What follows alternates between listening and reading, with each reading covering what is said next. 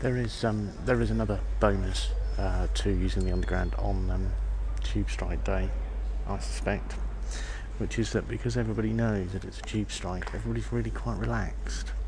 All customers are really quite relaxed, which quite apart from the fact that the temperature on the tube is really, really high today. It was the wrong day for me to be wearing a vest, um, despite it being very hot whilst I wait the 14 minutes for a train from uh, Tottenham Road, Tottenham Road, Oxford Circus even, to White City, um, because everybody else is sort of quite calm and relaxed.